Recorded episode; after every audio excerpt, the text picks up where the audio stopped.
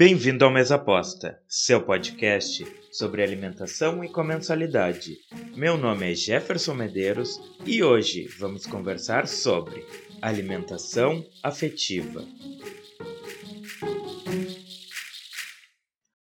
Vem, a mesa tá posta! É bem possível que você já tenha ouvido falar sobre comfort food alguma vez na sua vida.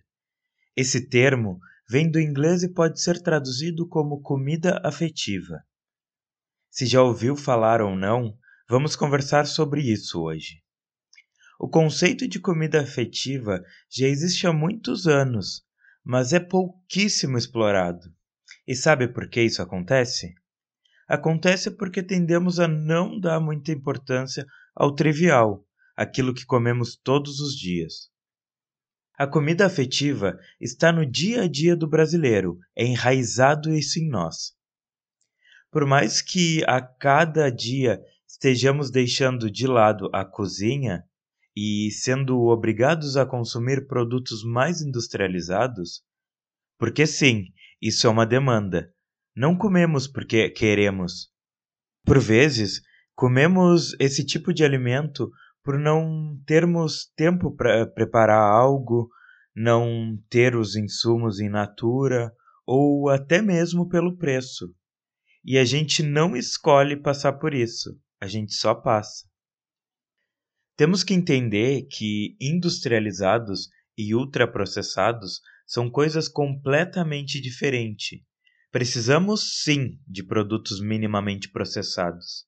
Se não fosse essa industrialização, mal chegaria aos supermercados várias espécies de alimentos. Ou, se não, seriam tão caros que não haveria demanda. Produtos minimamente processados são lata de milho ou lata de ervilha, que em sua composição tem a salmoura, ou algum tipo de molho de tomate pronto, que é só o produto. Já ultraprocessados são diversos alimentos que, se não tivessem forma de comida, você jamais consumiria. E existe muita coisa entre esse meio que cabe em um episódio só sobre a indústria alimentícia. Quantas vezes você já foi obrigado a comer qualquer coisa porque estava muito ocupado? Ou tinha que sair correndo para trabalhar. Eu digo almoço ou janta. Se não, teve que almoçar em um restaurante que cabe dentro do seu orçamento. Isso faz com que você perca a conexão com a comida e vai te levando para um estágio de que a comida só serve para te alimentar.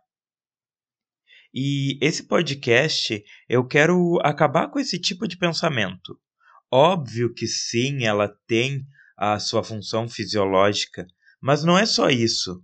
Ela cumpre um papel histórico, social e regional muito grande. A comida tem o seu papel histórico porque você come o que está dentro das possibilidades em determinado recorte histórico. Por exemplo, minha mãe é do interior de São José do Norte, que é uma cidade bem do interior. Quando ela era pequena, ela não consumia carne bovina com muita frequência. Não porque ela não tinha condições financeiras, mas não que ela tivesse. Era porque não se pensava em ter geladeira na época. Hoje em dia, é até difícil pensar em um mundo sem mas a geladeira ela só chega no Brasil em 1947.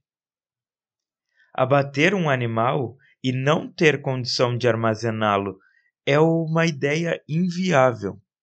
Com base nesse tipo de informação, você pode ter um panorama de como era a alimentação daquele espaço e entender o porquê alguns hábitos são passados para diante.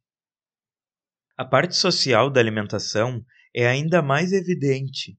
Você come o que o seu poder aquisitivo te permite desfrutar. Quanto à parte regional, segue o mesmo princípio. Come mais do que mais se dispõe. Parece até bobo eu falar esse tipo de coisa. Qualquer um podia pensar isso sozinho. Não precisa eu ter que fazer um episódio para falar sobre isso. Só que não é. Diversas vezes conversei com pessoas, algumas do ramo da alimentação, e elas me comentaram que não pensam nisso. O óbvio precisa sempre ser dito. Às vezes achamos que o nosso pensamento é muito banal e esquecemos que aquilo que pensamos é uma construção do que estudamos.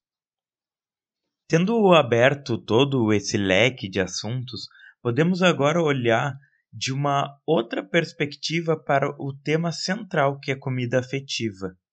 Acredito que todos temos uma memória afetiva relacionada à comida. Afinal, ela nos proporciona um momento de união. A Santa Ceia é um bom exemplo disso. Eu não sou religioso, mas como estudante de artes, me possibilitou fazer uma análise do afresco de Da Vinci, a famosa Última Ceia. Eu falo um pouco sobre isso no episódio Conversa à Mesa número 8. Praticamente todas as minhas memórias afetivas com comida estão ligadas à minha avó paterna. Ela era uma cozinheira fantástica. Na conversa com Matheus Maia, que é a de número 7, eu falo mais sobre ela. Muitas vezes essas comidas afetivas vão ter a ver com doces ou frituras, pois esses dois tipos de alimento produzem uma reação no nosso corpo que é a liberação de serotonina, responsável pelo nosso humor. Se nosso corpo recebe esse estímulo por muito tempo, pode fazer com que você desenvolva até um quadro depressivo. Vou deixar na descrição do episódio um link sobre os efeitos do açúcar no cérebro. É muito engraçado estudar sobre isso hoje em dia e ver que a minha avó usava dessas artimanhas desde que eu nasci. Ela criou um laço comigo na base do que ela entendia por alimentação afetiva. Não tinha esse nome na época, mas ela sabia que ir por aquele caminho era o certeiro. E eu venho seguindo os passos dela quando uso a gastronomia em sala de aula. Aprendi que esse é o jeito mais humanizado de me relacionar com as pessoas. Mesa Aposta é um podcast semanal disponível em diversas plataformas de áudio, como Spotify, Deezer, Google Podcast, Amazon Music, Apple Podcast. Vale a pena seguir, favoritar, assinar ou se inscrever no programa. Assim, você recebe uma notificação toda vez que sair episódio novo. Até o próximo. Roteiro e edição: Jefferson Medeiros. Arte: Cat Design Criativo. Música: Eduardo Kerber.